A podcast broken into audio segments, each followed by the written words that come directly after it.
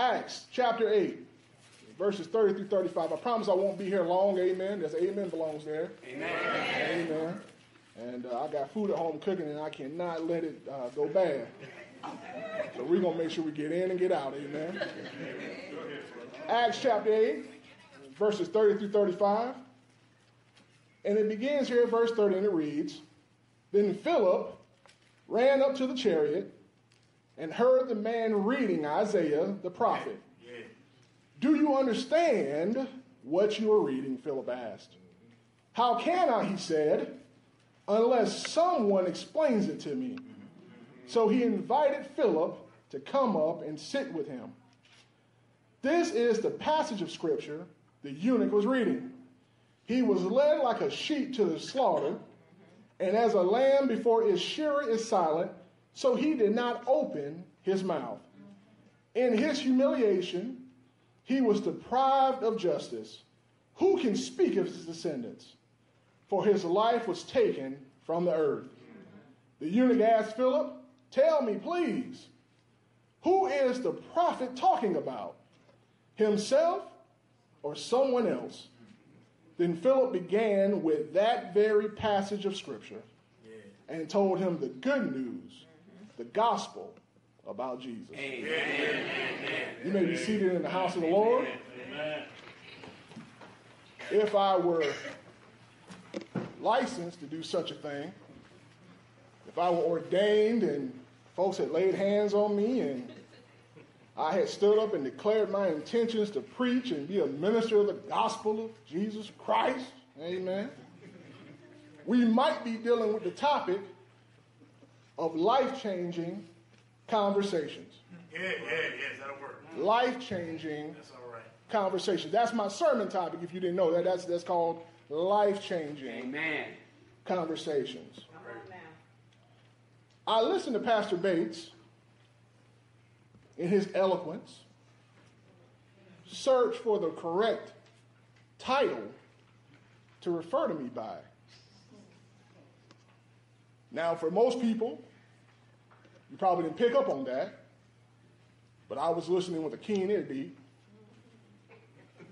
And he didn't use the word preacher to describe me because we've confused in the church. I'm getting there. That's where my sermon is starting right now. We've confused what the word preacher means, especially in the church. Well, well, teach priest. Deacon Dave, if there was a place where I should know what the definition of preacher means, it would be in the church. Well, well, well. But see, in our vernacular, in our common speak, we can't use the word preacher too loosely, Sister Julia. Because if we say someone is a preacher, we think of them sitting in a particular spot, wearing a particular suit, Well, carrying a particular Bible, got that. gone to a particular theological institution, Well, well. serving a particular length of time. But the Bible teaches me Well, well. that once we accept Christ, lay it out, lay it out. Come on we all are preachers. So we're commissioned, we're commissioned. Bring bring commission. Commission. So as I look out, you all are preachers Hey, go ahead, say it. if you've accepted Christ. Well, well, well. Oh, I know you didn't know you had that title. But I'm here to clean up that, that, that confusion today, Yeah. Deacon Durham. You're all preachers of the gospel Yeah. of Jesus Christ. Now, there is a distinction. I want to make that distinction. There's a distinction in standing up in the church and declaring your intention to serve in the capacity officially as a minister of God's gospel. Yes, there's a difference. Yeah. But that is the church's way of dealing with Amen. your declaration Amen. of being Well. a minister. Amen. Come on now, come on. But just like all the great preachers that are counted in Scripture, you were ordained by the Holy Spirit Hey, go ahead and say to carry forth Yeah. the gospel of Jesus Christ. Yeah. I couldn't find Moses' ordination letter, D, when I looked for it in my Bible. Lay out there. Say it, small I looked hard for Jonah's, Jonah's letter of ordination, D, when I was studying my Bible. I looked hard for Paul's letter of ordination when I was studying my Bible. I looked hard for Jesus Christ's letter of ordination when I was studying my Bible. Teach preach, son. Couldn't find it. Brother Kenny, I couldn't find it. So I want to get that first point clear. We all are preachers. Which is why I think we have so much trouble with being intentional evangelists. Hmm, not right now. We have confused the responsibility of telling people about Jesus Christ with formal titles and declarations in the church as opposed to the actual call and commission of the Holy Spirit. All right, all right. Now I can stop teaching right there. And those who are filled with the Spirit will go home and get something out of that. But I want to give y'all y'all's money's worth today, amen. So we're gonna keep on moving, Sister Khadijah. Stand before. Amen. Teach preach. Preach. So as we look at our scripture today, for Christian Ed Sunday, we've got two people who are primarily focused in on in the natural sense. We've got Philip, who was one of the first seven deacons ever in the church of Jesus Christ. Amen. When the church was first formed, he was chosen as one of the first seven deacons to carry out the responsibility of, of seeing to the widows and dispensing food. And yet, we find him preaching the gospel, D. The Ethiopian eunuch is who Philip is, is having this conversation with that's accounted in Scripture. The Ethiopian eunuch was a high ranking official in the Kandake court. That word Kandake was the title that was used at that time to refer to the queen of the Ethiopians. So here we have an intersection between the sub the subcontinent of Africa, people from Africa, engaging with the early church. Amen. For those of you who are interested in such things, the word Kandake is actually transliterated into English or into Latin as Candace. And this is where we get the name Candace from. So all the women that you know in your lives who you call Candace, because that's their gift, that's their given name, they are, in fact, should be thought of as queens. Amen. I don't know if there's any Candaces in here, but you should have said amen right there. Amen. now, a eunuch was someone who was castrated because they were to serve women, and at the time it was believed that these men may be overwhelmed by the beauty and the, and the availability of these women in their, in their, who are under their who are under their care. So they would be castrated as boys, having their man parts removed, as to never be tempted or able physically to sexually harm a woman. So we see that this eunuch is someone who ranked highly in the court of the Ethiopian queen, the Kandake. He was, in, he was a high ranking official. And this person was studying the scriptures, trying to understand the prophet Isaiah. Yeah, yes. Now, you can see that this is creating a great opportunity for God to work. Amen. Yes. Oftentimes, I find that people are curious why, the, why God isn't working in their lives, but it might start with them not being the ones reading the Word of God. Amen. I find that God works all the time in my life, when especially when I'm find myself studying the Word of God. Amen. Right. I don't know who I'm preaching to this morning, but if you find that God seems to be absent from working in your life, you might want to start studying. Oh, there it is, church, the Word of God. Yeah, go ahead and say it small. That's a whole nother sermon altogether, so I'm going to give you that one for free, amen. We're going to move on to this, this first preaching point, however. And I want to talk to you about the formula, if you will, for evangelism. We see here that, that Philip takes advantage of the curiosity. That's the first one curiosity of the eunuch. He, in obedience to the Holy Spirit, Philip runs and seizes the opportunity afforded to him by the curiosity of the eunuch.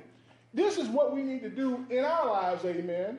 When we hear people pondering philosophy and hear people talking about theology on our jobs, in our families, in our communities, when we hear people studying the Word of God or asking questions about things that come in contact with the Word of God, that's your opportunity being afforded to you by the Holy Spirit, Reverend Heath, to go and start a conversation with somebody about who Jesus Christ actually is.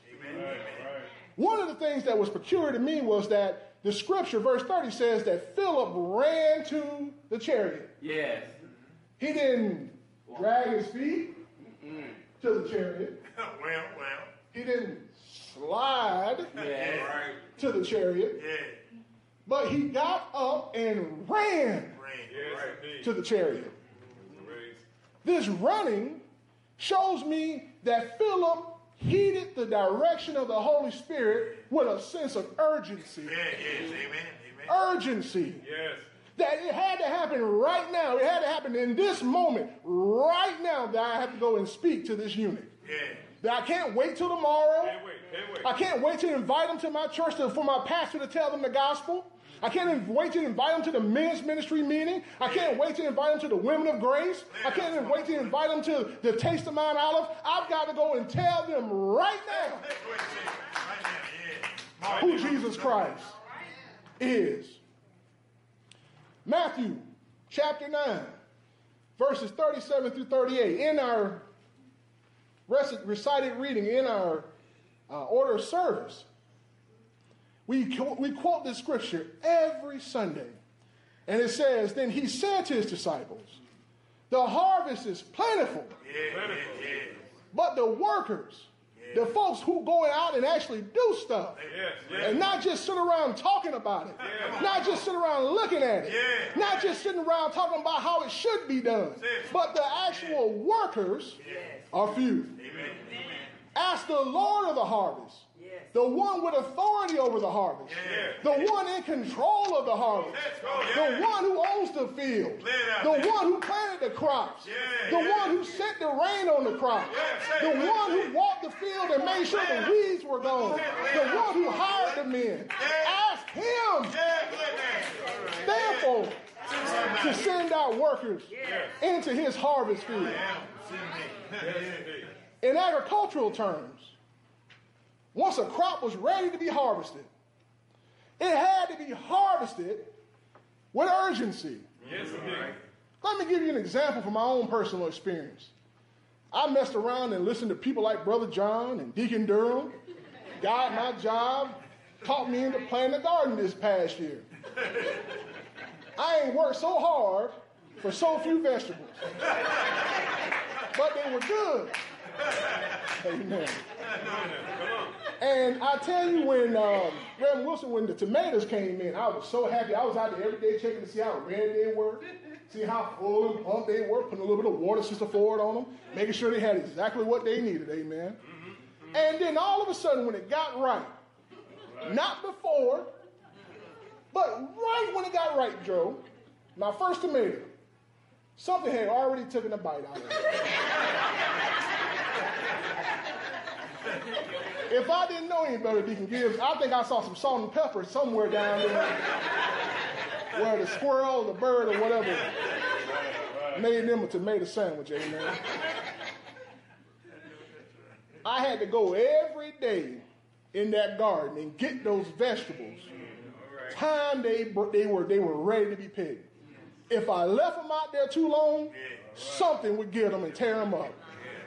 Eat them. This is how it is with souls in the kingdom of God. Go ahead and say it. Paint the picture, man. Jesus says the harvest is ready, Yes. Ready, ready.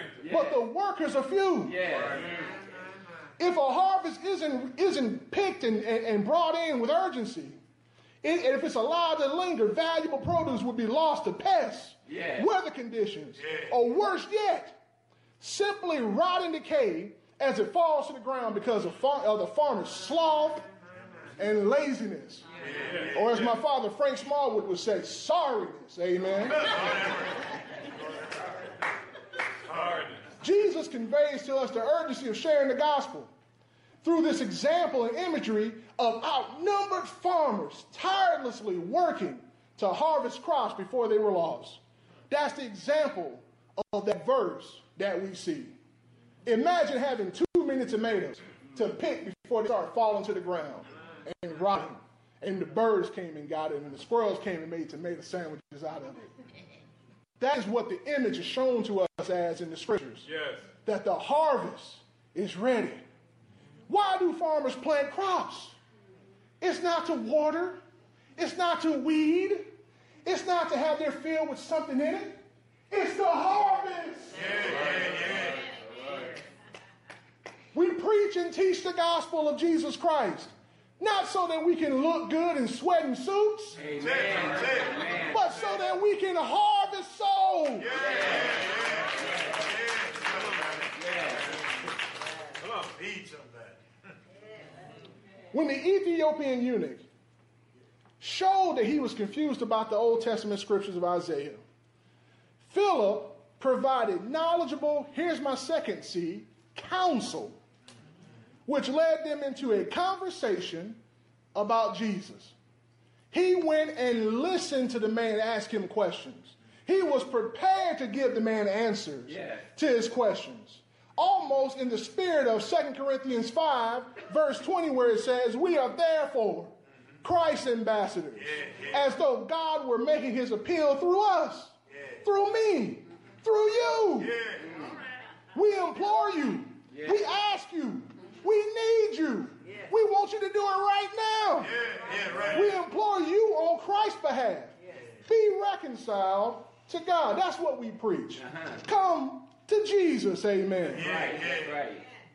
An ambassador, for those who are wondering, is an official envoy, especially a diplomatic agent of the highest rank, accredited to a foreign government or sovereign as the resident representative of his or her own government or sovereign, or appointed for a special and often temporary diplomatic assignment. Let me break that down if you don't mind. Some of y'all vocabularies are better than mine, but for those of you who, who, who, may, who may already know this, just turn this piece of it off. Amen. I'm not here forever. Mm-hmm. Sister Cynthia, I'm not here forever. One day, y'all gonna drag me into this church, 10 men instead of eight because I'm big, and stretch me out right there in front of the pulpit, and somebody's gonna preach over a dead body. That's what's gonna happen to Jameson Smallwood.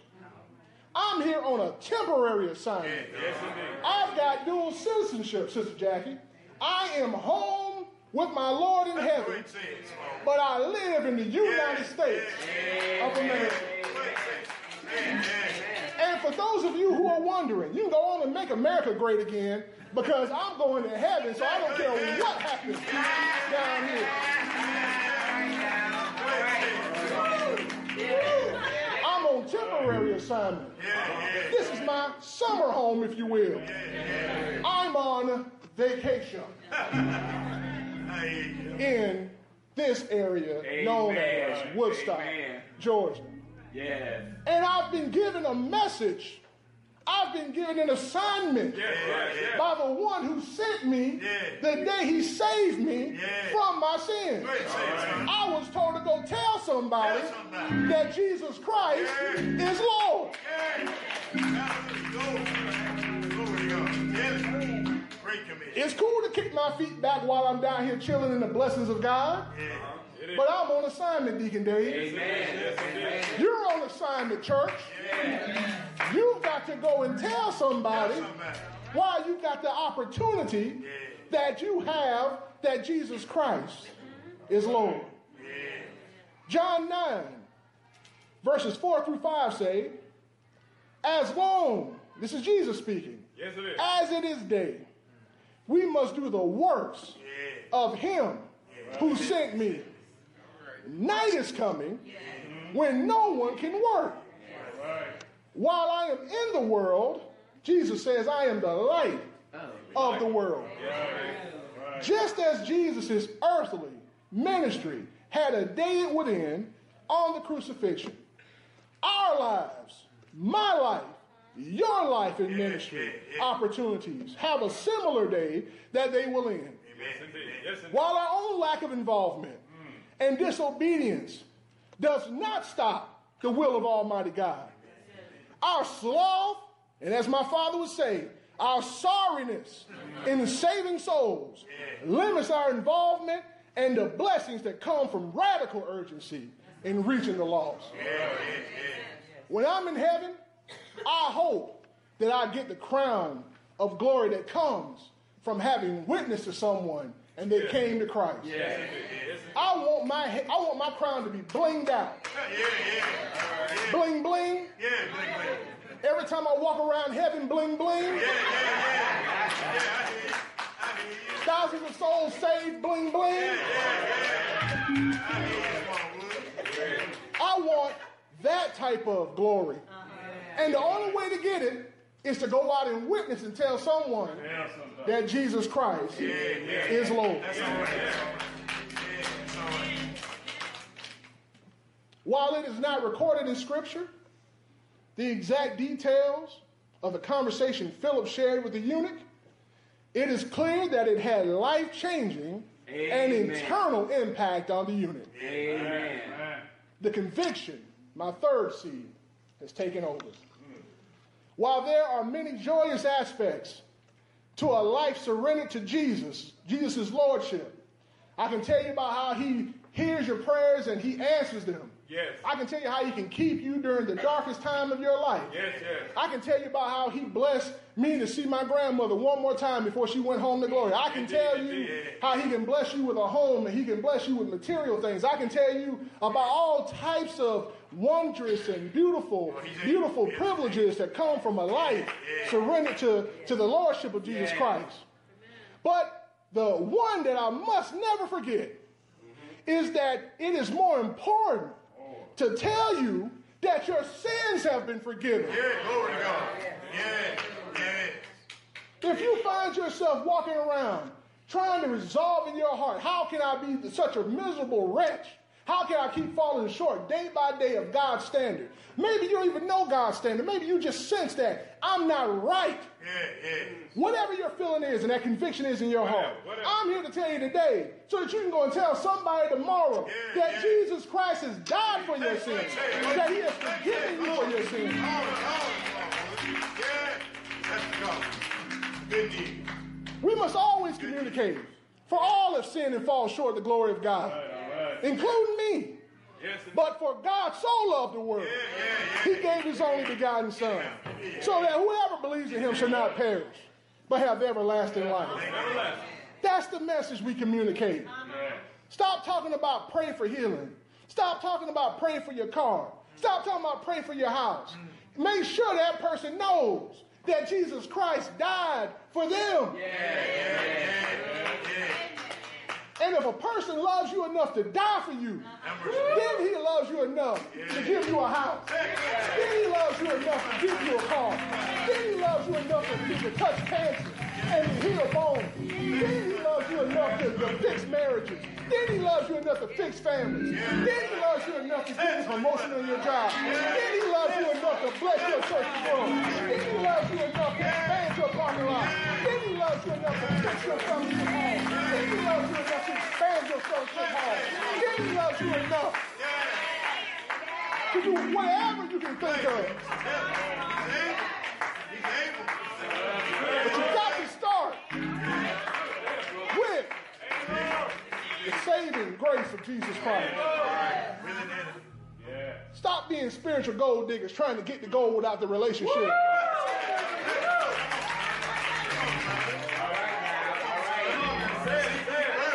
Relationship has its privileges. Yes, it does. You want all this. But Jesus Christ wants this. My final point. I Told you we wouldn't be long. The conversion took place. That's my final C.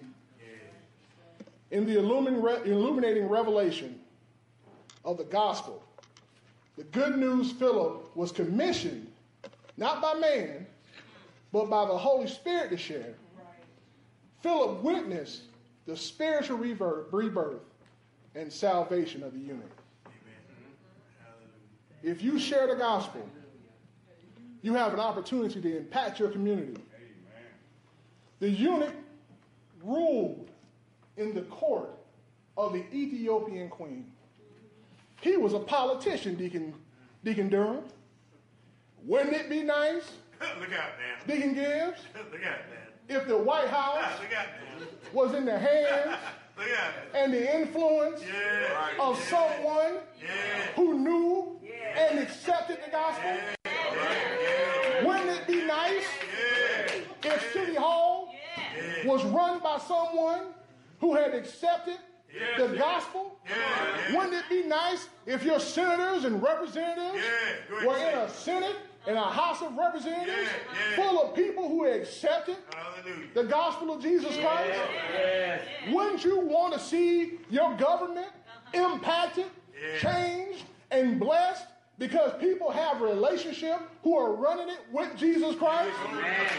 Amen. The encounter between Philip and this Ethiopian eunuch had no had, had, had, had a profound impact on not only the eunuch and clearly because he was genuinely changed the work he would be doing in the court of the Ethiopian queen.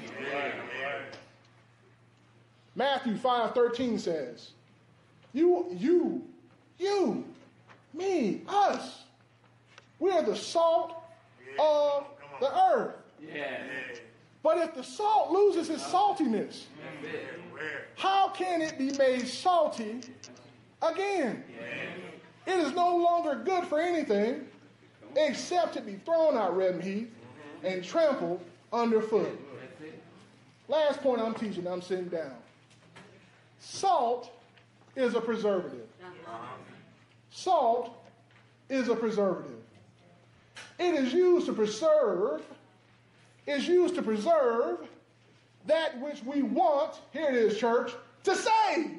Well, well, well. That's all. As the salt of the world, Yeah. we are supposed to be the ones to help save it. Amen. You're right about it. You're right about it. Oh, I gotta come back through there because I ain't enough amens on this one. Y'all say amen, we can, I can sit down, we can go home. The salt is a preservative. Yeah, yeah. When you buy beef jerky, it's full of salt. Yeah. When you buy green beans and canned goods, it's full of salt. When you go to the grocery store and buy deli meat, Yeah. it's full of salt. Yeah. The reason it's full of salt is because salt is a preservative. Yeah. They don't want to lose nothing in them cans. They don't want to lose nothing in that deli. They don't want to lose nothing on the grocery store aisle. So they fill it, here it is, church, with salt. They want to save it until you come and buy it. And the goal that we have the salt of the earth. Is to save the world. By telling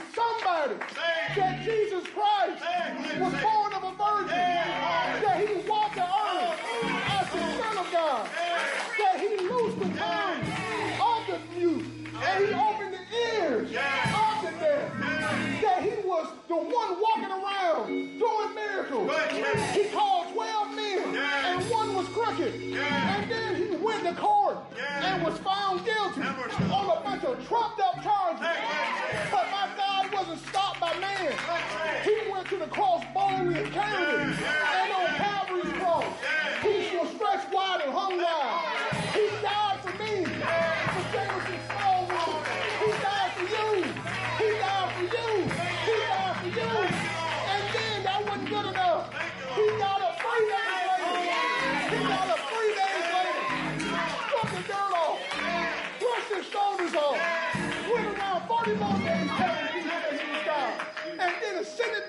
Father. And he's at the right hand of God. Interceding for me. Interceding for you. But we got to go and tell somebody. We tell somebody.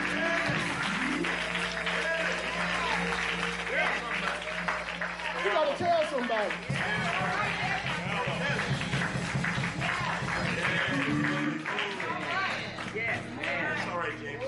As I take my seat, I've got one question to ask. When is the last time you've had a life changing conversation?